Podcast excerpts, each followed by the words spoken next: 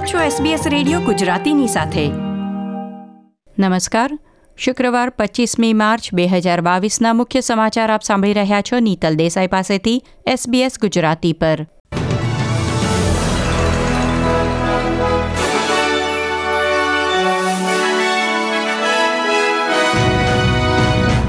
આજના મુખ્ય સમાચાર. ઓસ્ટ્રેલિયામાં કોવિડ પ્રતિરોધક રસીકરણમાં ચોથા ડોઝનો સમાવેશ થયો. કેન્દ્ર સરકારે રાષ્ટ્રીય બાયોસિક્યોરિટી કટોકટી નિયમો સત્તર એપ્રિલથી સમાપ્ત કરવાની ઘોષણા કરી. સોકર વર્લ્ડ કપ ક્વોલિફાયરમાં ઓસ્ટ્રેલિયાનો જાપાન સામે પરાજય.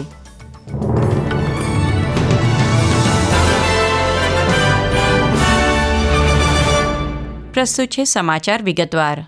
ઓસ્ટ્રેલિયાની રસી નિયામક સંસ્થા અટાગીએ ચોથી કોવિડ પ્રતિરોધક રસી લેવાની સૂચના બહાર પાડી છે.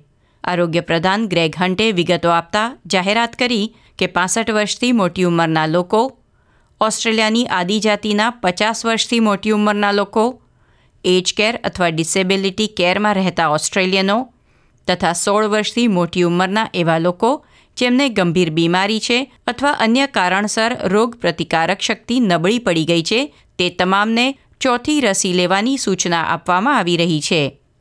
ત્રીજી કોવિડ પ્રતિરોધક રસી એટલે કે બૂસ્ટર ડોઝ લીધાના ચારથી છ મહિના પછી જીપી, ફાર્મસી અથવા રાજ્ય અને કેન્દ્ર સરકાર સંચાલિત રસીકરણ કેન્દ્રમાં ચોથી રસી મેળવી શકાશે. ઉપરાંત આવી રહેલ શિયાળામાં કોવિડ નાઇન્ટીન ઉપરાંત ફ્લૂથી રક્ષણ મેળવવા ચોથી એપ્રિલથી ફ્લૂ રસીકરણ કાર્યક્રમ પણ શરૂ થશે. ઓસ્ટ્રેલિયામાં છેલ્લા ચોવીસ કલાકમાં કોવિડ નાઇન્ટીનથી એકવીસ મૃત્યુ નોંધાયા છે. ન્યૂ સાઉથ વેલ્સમાં સાત કોવિડ દર્દી મૃત્યુ પામ્યા છે.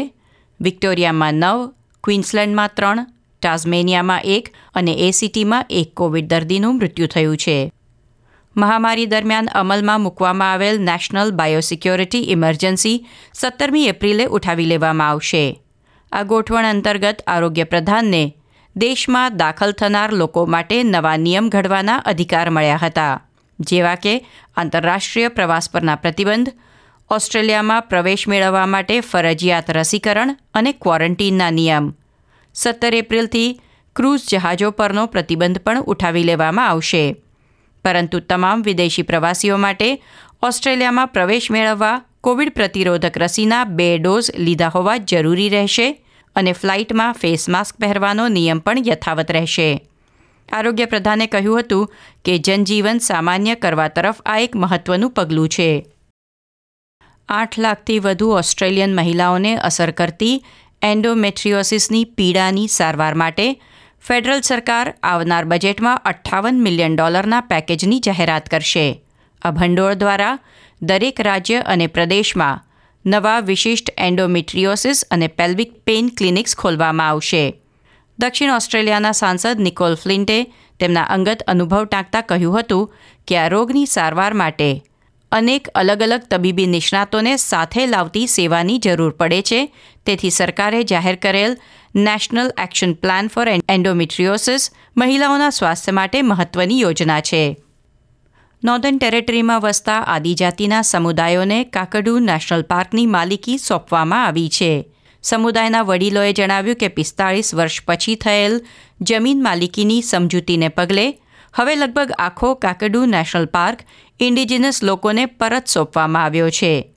વર્લ્ડ હેરિટેજ તરીકે માન્યતા પ્રાપ્ત કાકડુ નેશનલ પાર્કની દેખરેખ નેશનલ પાર્ક્સ વિભાગના ડાયરેક્ટર કરશે અને આદિવાસી સમુદાયને ભાડું ચૂકવવામાં આવશે. ઓસ્ટ્રેલિયાની ઉત્તરે આવેલ પાડોશી દેશ સોલોમન ટાપુ અને ચીન વચ્ચે સુરક્ષા કરાર થયા હોવાના સમાચાર સોશિયલ મીડિયા પર લીક થયા છે. પ્રસ્તાવિત કરાર અંતર્ગત ઓસ્ટ્રેલિયાના દરિયાકાંઠાથી બે હજાર કિલોમીટરથી પણ ઓછા અંતરે ચીન હવે સોલોમન ટાપુમાં યુદ્ધ જહાજો તહેનાત કરી શકશે. બે હજાર ઓગણીસમાં સોલોમન ટાપુએ તાઇવાન સાથેના રાજદ્વારી સંબંધો તોડી બેઇજિંગ સાથે વ્યવહાર શરૂ કર્યો, ત્યારે નવેમ્બરમાં ટાપુની રાજધાની હોનિયારામાં રમખાણો થયા હતા. ટાપુના વડાપ્રધાન મનસેહ સોગાવરેની વિનંતી પર રમખાણો પછી વ્યવસ્થા પુનઃસ્થાપિત કરવા માટે ઓસ્ટ્રેલિયાએ પોલીસ દળ મોકલ્યું હતું. ઓસ્ટ્રેલિયાએ ઐતિહાસિક રીતે સોલોમન ટાપુઓને સુરક્ષા સહાય પૂરી પાડી છે, પરંતુ તાજેતરમાં સોલોમન ટાપુઓએ ચીન સાથે પોલીસ મદદ માટે પણ હસ્તાક્ષર કર્યા છે. સોશિયલ મીડિયા પર લીક થયેલ દસ્તાવેજ દર્શાવે છે કે સ્થાનિક અધિકારીઓને તાલીમ આપવા માટે ચાઇનીઝ પોલીસ અધિકારીઓને ટાપુ પર તહેનાત કરવામાં આવ્યા હતા. ઓસ્ટ્રેલિયાના રક્ષાપ્રધાન પીટર ડટને જણાવ્યું હતું કે તેઓ આજે ન્યૂઝીલેન્ડના સંરક્ષણ પ્રધાન સાથે ક્ષેત્રમાં ચીનના પ્રભાવની ચર્ચા કરવા મુલાકાત કરી રહ્યા છે. ઓસ્ટ્રેલિયાએ બેલારૂસના પ્રમુખ એલેક્ઝાન્ડર લુકશેન્કો અને તેમના પરિવારના સભ્યો પર પ્રતિબંધો મૂક્યા છે એક નિવેદનમાં વિદેશ પ્રધાન મરી સ્પેને કહ્યું હતું કે યુક્રેન પરના આક્રમણ દરમિયાન રશિયા અને તેના સૈન્યને વ્યૂહાત્મક સમર્થન આપવા માટે બેલારૂસ પર પ્રતિબંધો મૂકવામાં આવી રહ્યા છે. તે ઉપરાંત, રશિયા ટુડેના વરિષ્ઠ સંપાદકો સહિત વધુ બાવીસ લોકોને રશિયન પ્રચારક તરીકે વર્ગીકૃત કરવામાં આવ્યા છે. વર્લ્ડ કપ ક્વોલિફાયરમાં જાપાને ઓસ્ટ્રેલિયાને બે ગોલથી હરાવી વર્લ્ડ કપમાં તેનું સ્થાન પાકું કરી લીધું છે. ઓસ્ટ્રેલિયાના કોચ ગ્રેહમાન આર્નલ્ડે જણાવ્યું કે ઓસ્ટ્રેલિયા માટે હજી વર્લ્ડ કપમાં પહોંચવાનો મોકો છે જો કે હવે રસ્તો વધુ કપરો છે, કારણ કે હવે ઓસ્ટ્રેલિયાએ ઇન્ટરકોન્ટિનેન્ટલ ગ્રુપમાં રમવાનું છે. એશિયા ગ્રુપમાં ત્રીજા ક્રમે આવતી ટીમ સામે રમીને જીતી શકે તો ત્યારબાદ દક્ષિણ અમેરિકાની ધુરંધર સોકર ટીમોમાં પાંચમા ક્રમે આવતી ટીમ સામે રમીને જીતવું પડશે. આ સાથે આજના સમાચાર સમાપ્ત થયા. લાઇક શેર કોમેન્ટ કરો. એસબીએસ ગુજરાતીને ફેસબુક પર ફોલો કરો.